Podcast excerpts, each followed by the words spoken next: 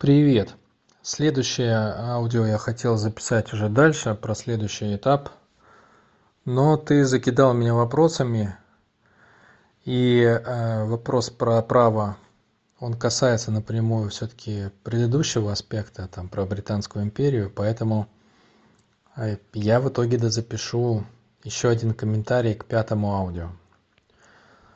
Значит, такой вот со звездочкой. А, для начала небольшое отступление по поводу твоих вопросов. Там вот они, они касаются некоторых нюансов, ну, я согласен, что важных. Но а, я хочу снова подчеркнуть то, о чем я говорил тебе в первом аудио. Прикол в том, что, понимаешь, а, на, на вопрос вот этот вот нашего прошлого, общечеловеческого, исторического, можно посмотреть разными глазами – и на исторический процесс тоже можно посмотреть разными глазами. И люди, и люди вот если, например, слушать э, на ютубе всяких авторитетов, они через разное все смотрят. Ведь надо же как бы... Вот есть некоторые факты, их же надо на что-то положить. Вот есть мясо, как бы его надо насадить на э, вот эту вот палочку для шашлыка, на шампура. Э, и вот у каждого вот эта палочка для шашлыка, она разная. То есть кто-то рассматривает историю с точки зрения там, эволюции технологий. А кто-то рассматривает историю как, там, ну, как историю войн, например, столкновения э, разных цивилизаций. Кто-то рассматривает историю как совокупность истории отдельных народов. Кто-то, кто помощнее, как бы более абстрактно смотрит, он рассматривает ее с точки зрения там, центробежных и центростремительных сил. Вот, но а, мне эти все подходы, как сказать, ну, они мне не кажутся как бы верными, они мне не близки, потому что при любом из них я могу задавать вопрос, а почему, а вот почему вот так, а почему именно в этот момент.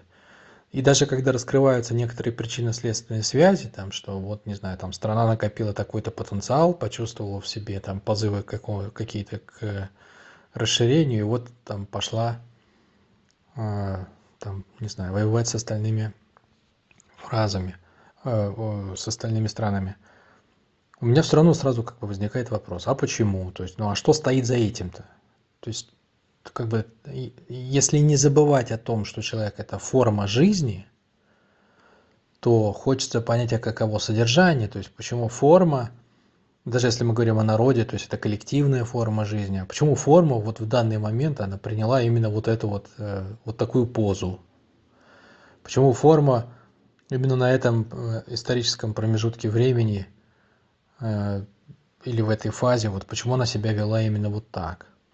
И вот этот бесконечный вопрос «почему?» он в итоге меня привел к тому, что все есть форма расширения Вселенной, что, собственно, я и стал излагать в первом аудио – и я смотрю на исторический процесс как бы вот именно с этой позиции. То есть для меня не так интересны какие-то конкретные инструменты, какие-то конкретные события, какие-то конкретные технологии.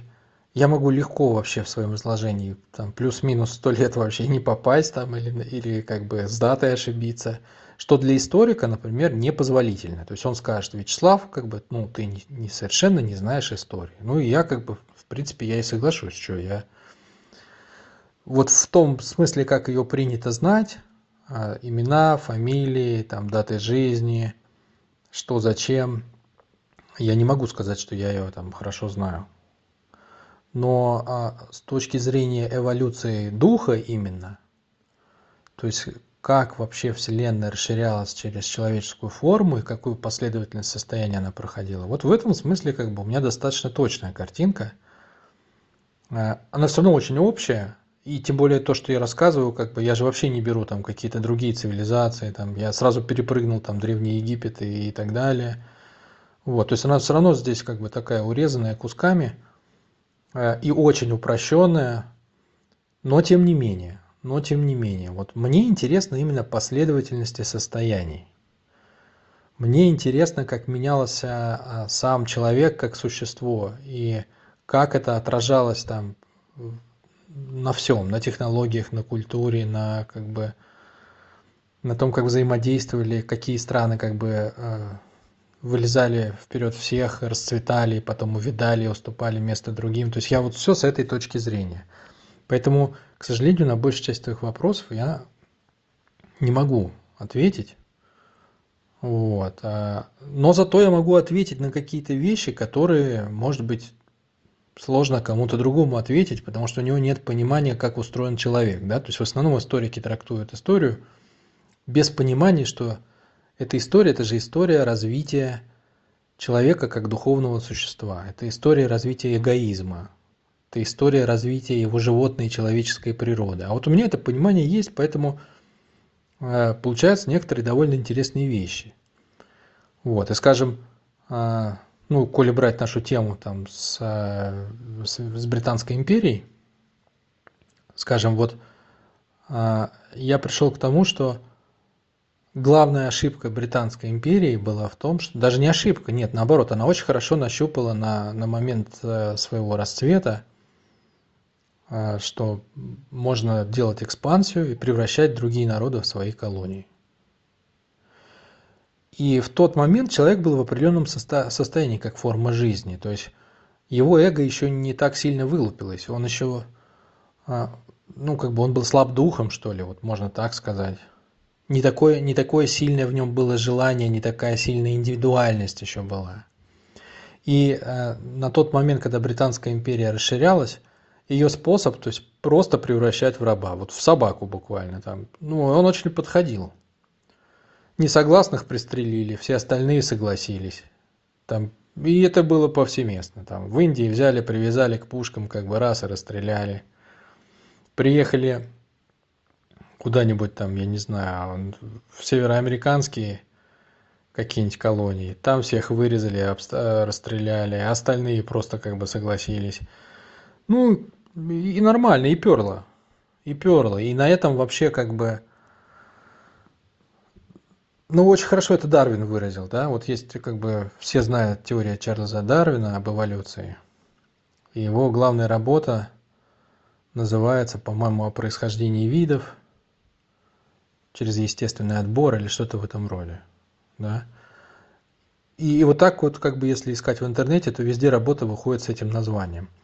А там э, настоящее название, вот оно типично англосаксонское. Да? То есть там вторая часть – это что-то про сохранение привилегированных рас. То есть э, работа на самом деле, основополагающая работа дарвинская – она имеет длинное название. Там первая часть о происхождении видов, а вторая там о, о том, что о том, как в, на площадке жизни сохраняются привилегированные расы в борьбе за жизнь. И там в названии слово favored, ну то есть как бы русское слово фавор, да, то есть те расы, которые в фаворе, да, то есть те расы, которые у самой природы в фаворе – а, ну и это, понятное дело, с намеком на кого, да, то есть он же не просто так это пишет Дарвин, он же имеет в виду, что именно англосаксы в фаворе. Вот, и вот именно вот это отношение, такая вот животина матерая, да, что как бы вот мы, мы в фаворе, а все остальные, ну, они для нас. Вот, вот на этом сыграла Англия. И на этом она расширилась в, в определенный момент времени. Но прикол в том, что Вселенная расширяется. Вот опять-таки, как я в первом аудио записывал, что это во главе всего вообще. И она расширяется в том числе и через человека индивидуального. То есть каждый из, из нас, а, он носитель определенной энергии природной. Ну, как бы в физическом смысле никакой эзотерики. То есть, как в физике, энергия – это мера взаимодействия тебя с окружающим миром. Вот в этом смысле, да, то есть каждый человек имеет некоторую способность, силу взаимодействовать с остальными. И она растет, потому что Вселенная расширяется. Вот. И в этом смысле человек как а, носитель эгоизма, как носитель психической энергии, он меняется. То есть каждое следующее поколение больше предыдущего. И прошло там сколько-то, там несколько сотен лет, и человек изменился. Он вырос. И вот этот вот, его эго вылуп, вылупилось, да, и вот этот старый способ как бы раз и просто подавить это эго, он больше не работал. Вот Карл Маркс, он предупреждал, что, ребята, как бы, рабочий класс – это – это сила. Я уже как бы записывал про это.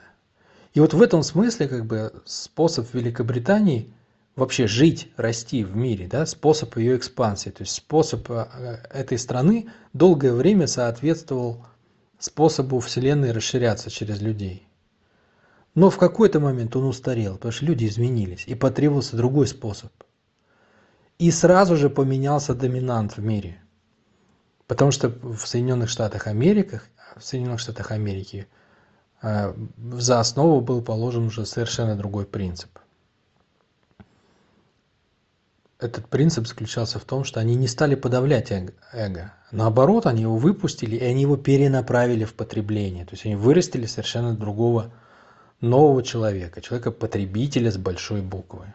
Типа потребляй, покупай машины, товары, работы, услуги, еду, вкладывайся в акции, в облигации, потребляй, жирей, богатей, матерей.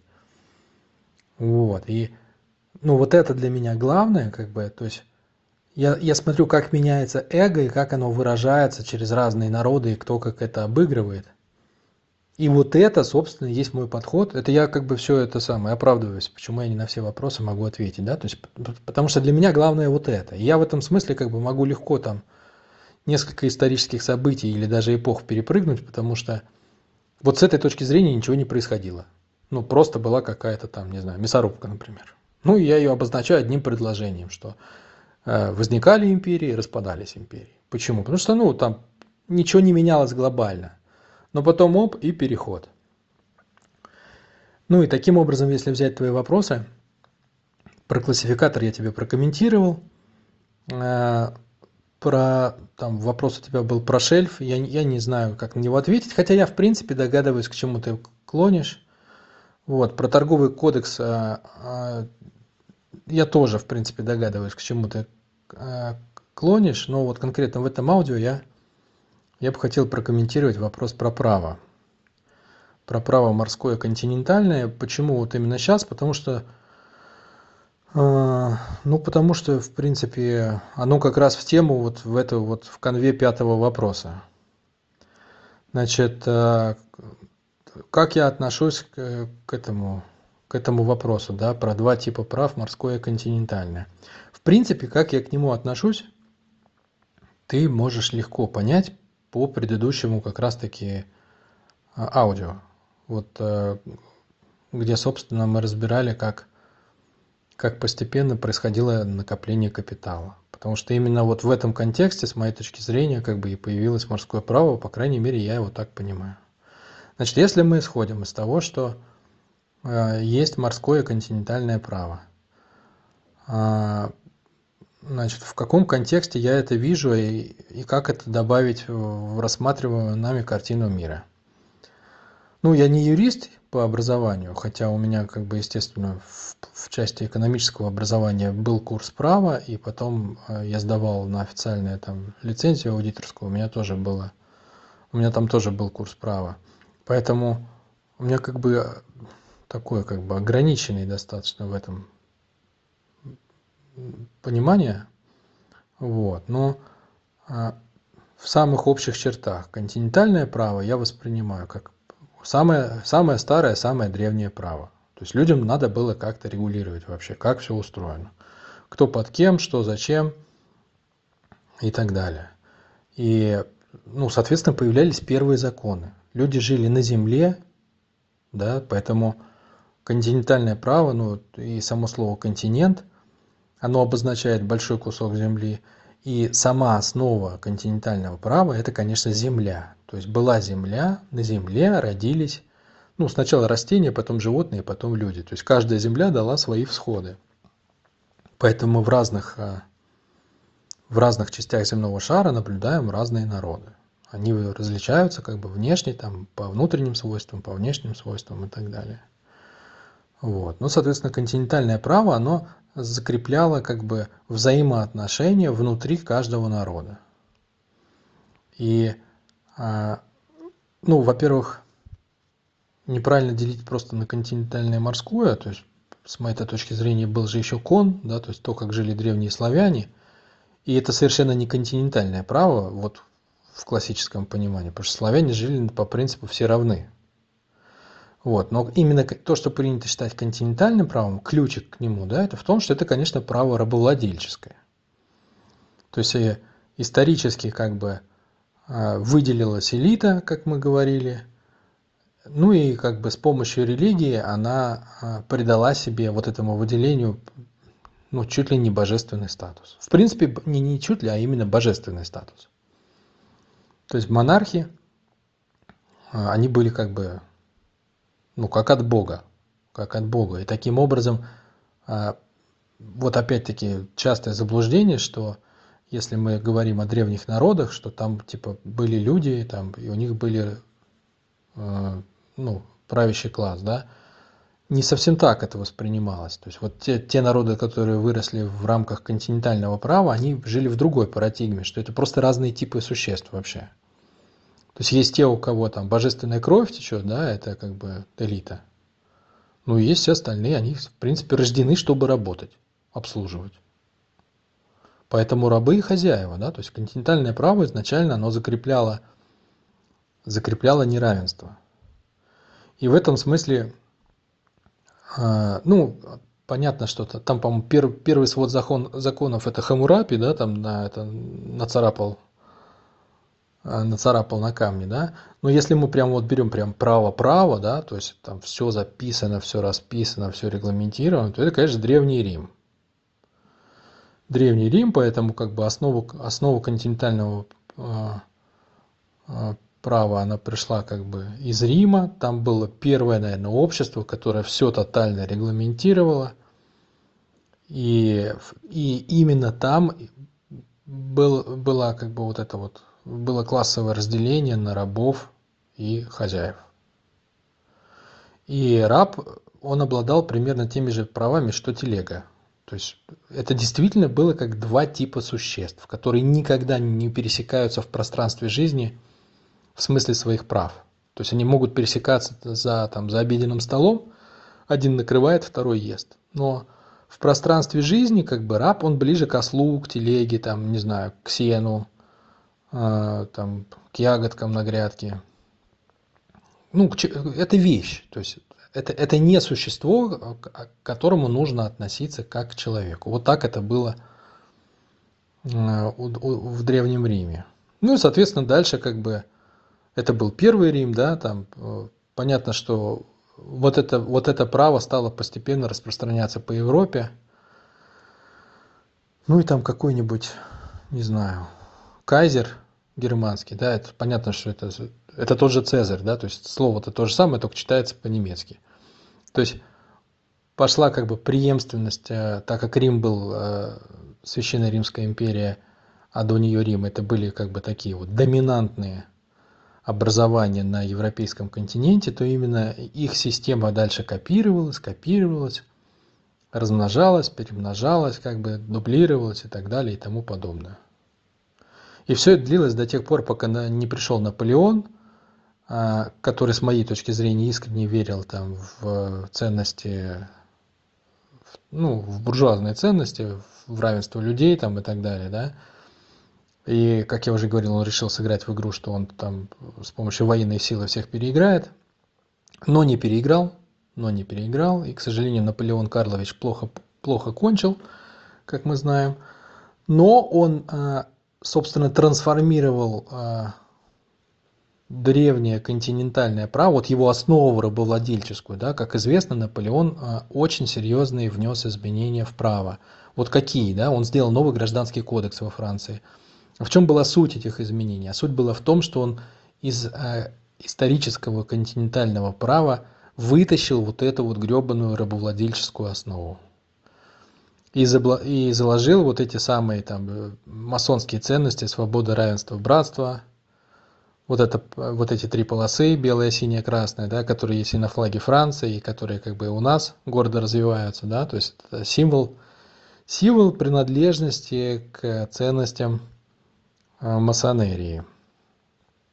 Значит, поэтому сегодня, как бы, если сегодня говорить, то с моей точки зрения, как бы строго нельзя говорить про континентальное право, потому что его историческая основа изменена Наполеоном, наше российское право, наш гражданский кодекс, он в большей степени как раз э, ну, резонирует с, с, с, тем, с тем кодексом, который изначально писал Наполеон, но с большими оговорками, которые я оговорю попозже, частично.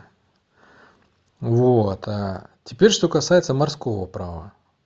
Э, ну, понятное дело, что морское право появилось позже, и так как люди сначала-то жили не в воде, а на земле. Вот. И а, ну вот учитывая как бы ту логику, которую я изложил, да, то есть что первая морская держава была Испания, соответственно, как бы, ну что такое вообще судно?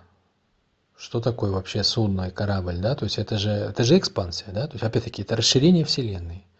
То есть некий народ нащупал новый способ расширяться. Для него больше э, не являлась препятствием вода. И и он вдруг резко оказался в совершенно другом мире. То есть одно дело там земля, да, и на земле растут люди, а что такое человек вырос на земле, да? То есть он же чувствует с этой, с этой землей родственные чувства. А он чувствует с ней единство, он чувствует, что он из микроэлементов определенных состоит, он готов за нее кровь проливать, да, вот так же, да. То есть не очень как бы удобно толкаться на земле среди тех, кто тоже готов толкаться за свою землю. Очень как бы это опасно для жизни, такие столкновения. И тут ты попадаешь как бы в совершенно другой мир. Он вдруг раз, как бы, вот это мы все толкались, толкались в одной комнате там в Европе. Раз, и вдруг все двери вокруг в зале открылись по, по всему периметру на 360 градусов. И вот иди куда хочешь там. И раз и мы сходили, да, ну испанцы в смысле сходили, да, и обнаружили, что там-то люди послабже сильно.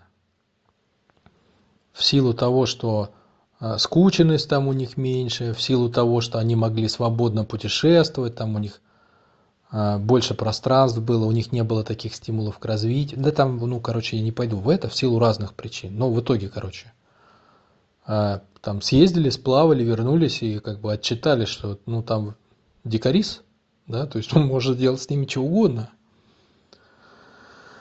Вот, и появился как бы, ну вот с этим надо было как-то как бы по-новому распорядиться.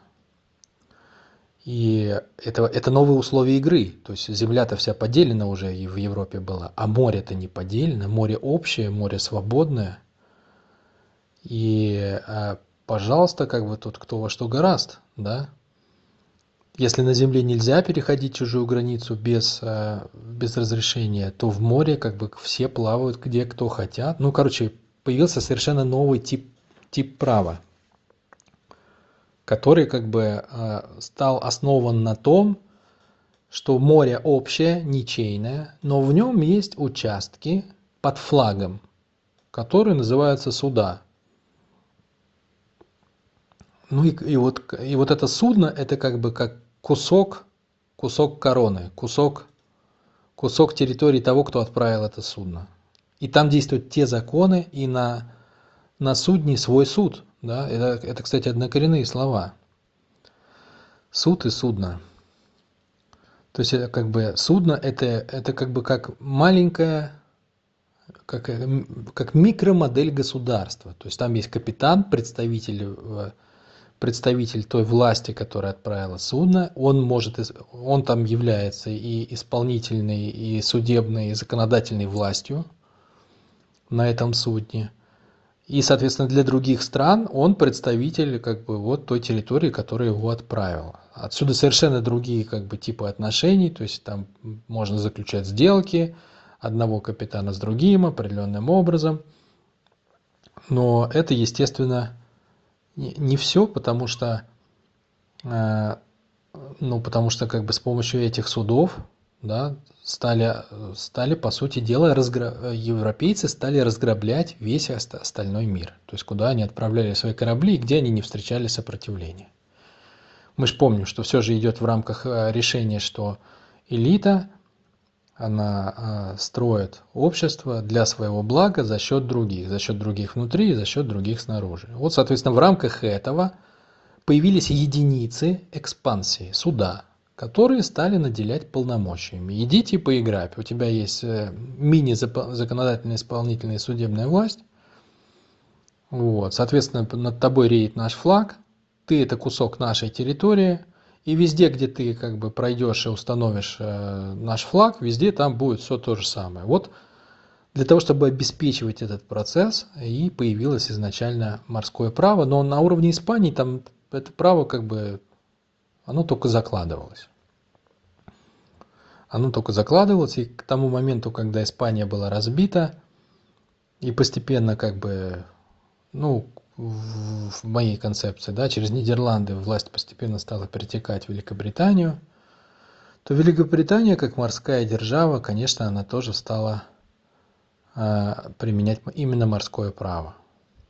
Но так как, э, как мы говорили, Британия подошла к этому на совершенно другом уровне, то есть она превратила вообще э, э, обращение в рабство в технологию, вот прям заточенную от и до то морское право легло вообще в основу права Великобритании. Поэтому у нас сейчас э, континентальная Европа, она имеет э, совершенно другие основы права, нежели имеет э, корона Великобритании.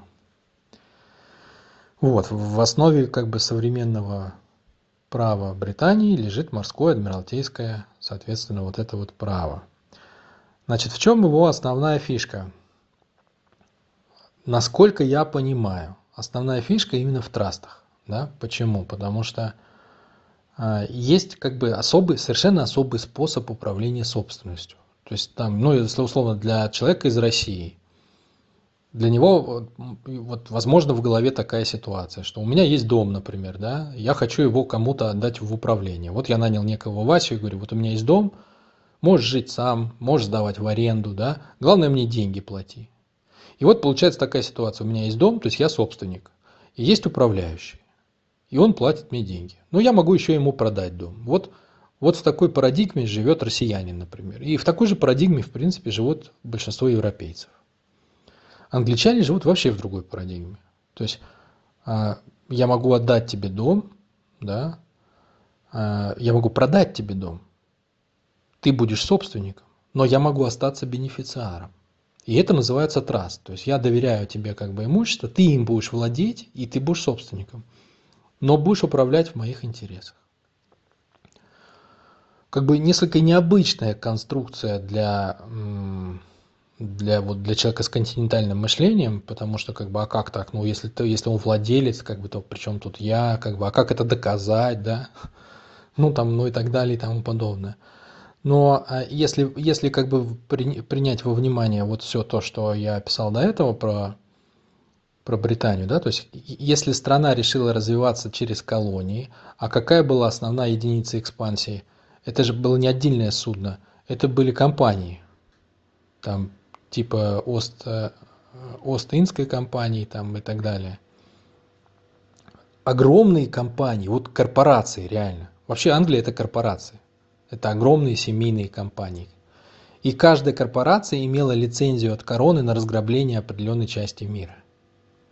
И каждая корпорация имела на это право, э, право имела на это армию, имела на это свою, как бы, ну, право судить, там, принимать решения, устанавливать свои мини-законы. Ну, то есть это мини-государство такое. Есть вот как бы главный монарх, собственно, как бы король или королева Великобритании, и он как бы наделяет правом э, какую-то компанию, дает ей как бы лицензию от своего имени, и эта компания, она имеет на все собственность. То есть она там приезжает на другую территорию, там строит какой-то форт, устанавливает свои порядки, выдружает флаг Великобритании, она там всем владеет, но все это делается в интересах короны.